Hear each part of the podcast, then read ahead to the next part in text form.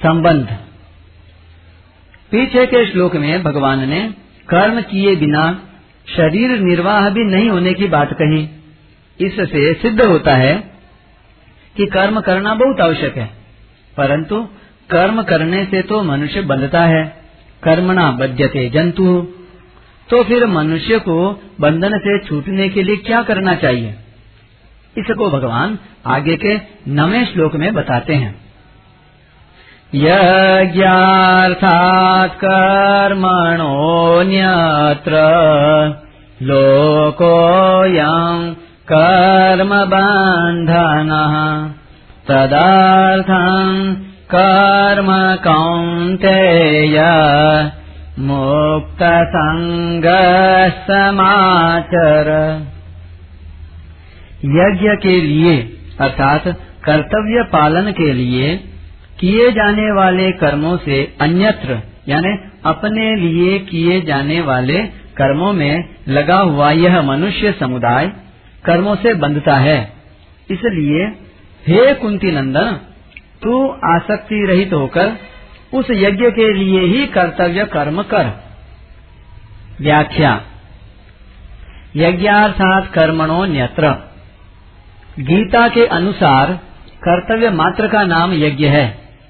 यज्ञ शब्द के अंतर्गत यज्ञ, दान, तप, होम, तीर्थ सेवन, व्रत, वेदाध्ययन आदि समस्त शारीरिक, व्यावहारिक और पारमार्थिक क्रियाएँ आ जाती हैं। कर्तव्य मानकर किए जाने वाले व्यापार, नौकरी, अध्ययन, अध्यापन आदि सब शास्त्र विहित कर्मों का नाम भी यज्ञ है। दूसरों को सुख पहुँचाने तथा उनका हित करने के लिए जो भी कर्म किए जाते हैं वे सभी यज्ञात कर्म हैं।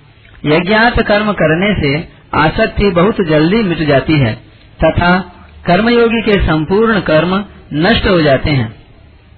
अर्थात, वे कर्म स्वयं तो बंधन कारक होते नहीं, प्रत्युत पूर्व संचित कर्म समूह को भी समाप्त कर देते हैं। वास्तव में मनुष्य की स्थिति उसके उद्देश्य के अनुसार होती है क्रिया के अनुसार नहीं। जैसे, व्यापारी का प्रधान उद्देश्य धन कमाना रहता है। अतः, वास्तव में उसकी स्थिति धन में ही रहती है और दुकान बंद करते ही उसकी वृत्ति धन की तरफ़ चली जाती है। ऐसे ही, यज्ञार्थ कर्म करते समय कर्मयोगी की स्थिति अपने उद्देश्य परमात्मा में ही रहती है और कर्म समाप्त करते ही उसकी वृत्ति परमात्मा की तरफ़ चली जाती है। सभी वर्णों के लिए अलग अलग कर्म हैं। एक वर्ण के लिए कोई कर्म स्वधर्म है तो वही दूसरे वर्णों के लिए विहित न होने से परधर्म अर्थात अन्यत्र कर्म हो जाता है। जैसे, भिक्षा से जीवन निर्वाह करना ब्राह्मण के लिए तो स्वधर्म है, पर क्षत्रिय के लिए परधर्म है। इसी प्रकार निष्काम भाव से कर्तव्य कर्म करना मनुष्य का स्वधर्म है और सकाम भाव से कर्म करना परधर्म है जितने भी सकाम और निषिद्ध कर्म हैं, वे सब के सब अन्यत्र कर्म की श्रेणी में ही हैं। अपने सुख मान बढ़ाई आराम आदि के लिए जितने कर्म किए जाएँ, वे सब के सब भी अन्यत्र कर्म हैं। टिप्पणी अपने लिए कर्म करने से सकाम भाव रहता है और सकाम भाव रहने से निषिद्ध कर्म होने की पूर्ण संभावना रहती है। अतः छोटा से छोटा तथा बड़ा से बड़ा जो भी कर्म किया जाए, उसमें साधक को सावधान रहना चाहिए कि कहीं किसी स्वार्थ की भावना से तो कर्म नहीं हो रहा है। साधक उसी को कहते हैं जो निरंतर सावधान रहता है। इसलिए साधक को अपनी साधना के प्रति सतर्क, जागरूक रहना ही चाहिए। अन्यत्र कर्म के विषय में दो गुप्त भाव।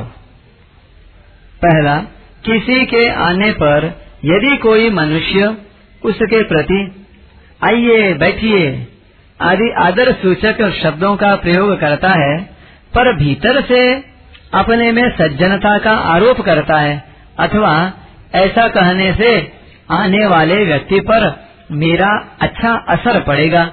इस भाव से कहता है तो इसमें स्वार्थ की भावना छिपी रहने से यह अन्यत्र कर्म ही है, यज्ञार्थ कर्म नहीं।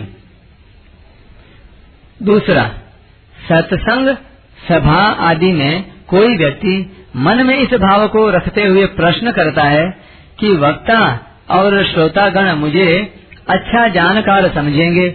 तथा उन पर मेरा अच्छा असर पड़ेगा तो यह अन्यत्र कर्म ही है, यज्ञार्थ कर्म नहीं।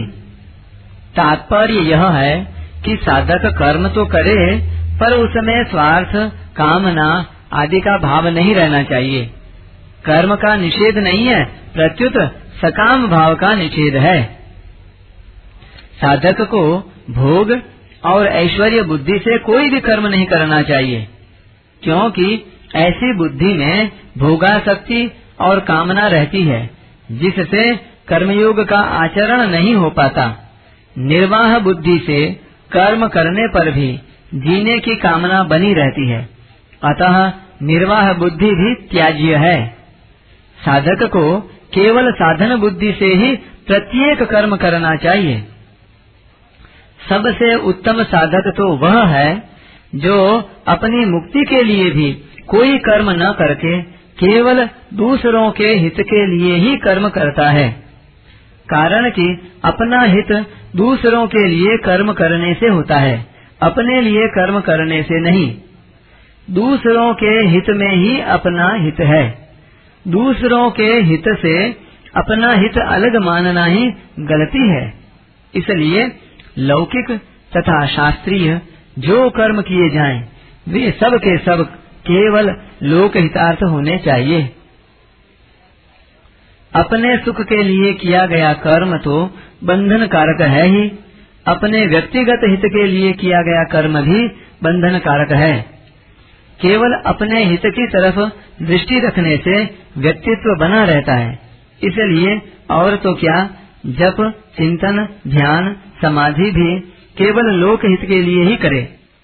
तात्पर्य यह कि स्थूल सूक्ष्म और कारण तीनों शरीरों से होने वाली मात्र क्रिया संसार के लिए ही हो, अपने लिए नहीं। कर्म संसार के लिए है और संसार से संबंध विच्छेद होने पर परमात्मा के साथ योग अपने लिए है। इसी का नाम है कर्म कर्मयोग। लोकोयम कर्म बंधन, कर्तव्य कर्म यानी यज्ञ करने का अधिकार मुख्य रूप से मनुष्य को ही है।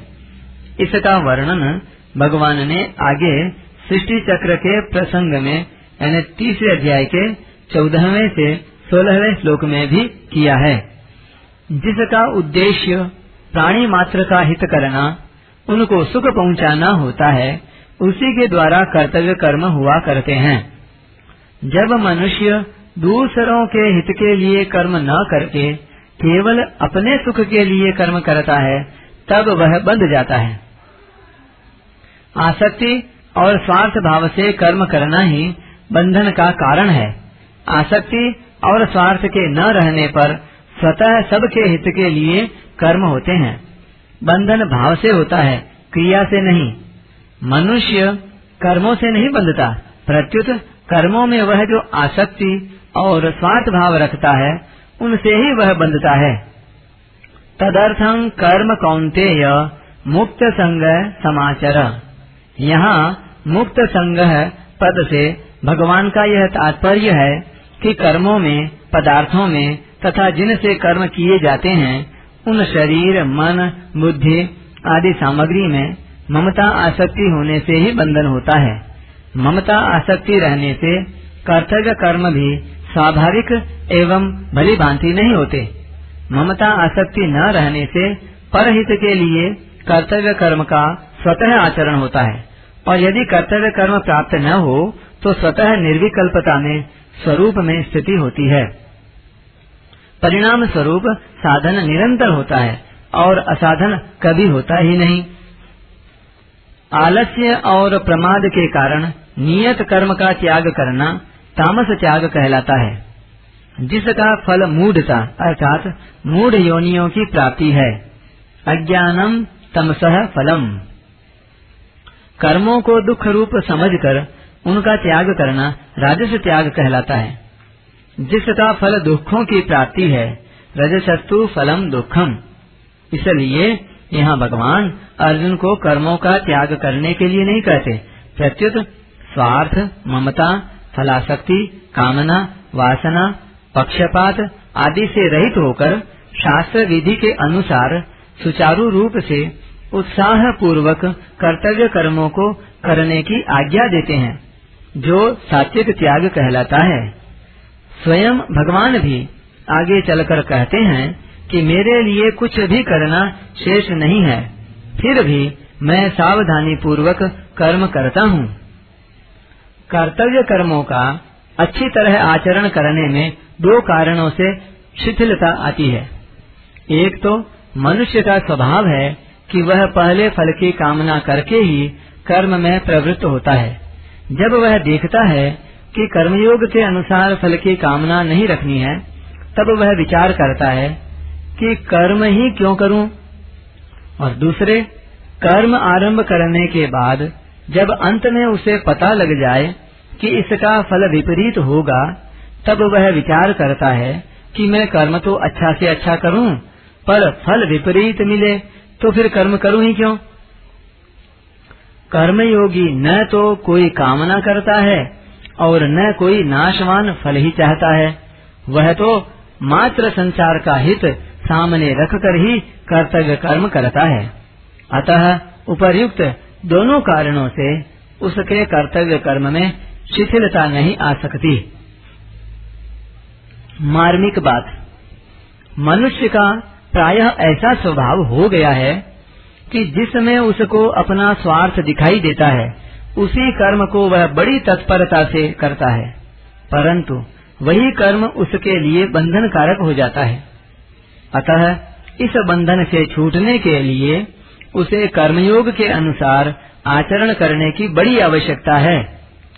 कर्मयोग में सभी कर्म केवल दूसरों के लिए किए जाते हैं, अपने लिए कदापि नहीं। दूसरे कौन कौन हैं? इसे समझना भी बहुत ज़रूरी है। अपने शरीर के सिवाय दूसरे प्राणी पदार्थ तो दूसरे हैं ही, पर ये अपने कहलाने वाले स्थूल शरीर, सूक्ष्म शरीर, यानी इंद्रिया, मन, बुद्धि, प्राण और कारण शरीर, जिसमें माना हुआ अहम है। ये भी स्वयं से दूर ही हैं टिप्पणी। जैसे संसार पर है ऐसे ही शरीर इंद्रियाँ, मन और बुद्धि भी पर अर्थात दूसरे ही हैं। अतः कर्मयोगी इनको अपना न मानकर इनकी भी सेवा करता है। शरीर को निद्रालु आलसी प्रमादी निकम्मा और भोगी न बनने देना शरीर की सेवा है। इंद्रियों को सांसारिक भोगों में न लगने देना इंद्रियों की सेवा है। मन को किसी का अहित सोचने में विषयों के चिंतन में तथा व्यर्थ चिंतन में न लगने देना मन की सेवा है। बुद्धि को दूसरों के कर्तव्य पर विचार न करने देना दूसरा क्या करता है क्या नहीं यह न सोचने देना बुद्धि की सेवा है। वास्तव में शरीर इंद्रियाँ, मन और बुद्धि में ममता आसक्ति न रखना ही इनकी सबसे बड़ी सेवा है। कारण कि स्वयं जीवात्मा चेतन परमात्मा का अंश है और ये शरीर आदि पदार्थ जड़ प्रकृति के अंश हैं। समस्त क्रियाएँ जड़ में और जड़ के लिए ही होती है। चेतन में और चेतन के लिए कभी कोई क्रिया नहीं होती। अतः करना अपने लिए है ही नहीं, कभी हुआ नहीं और हो सकता भी नहीं।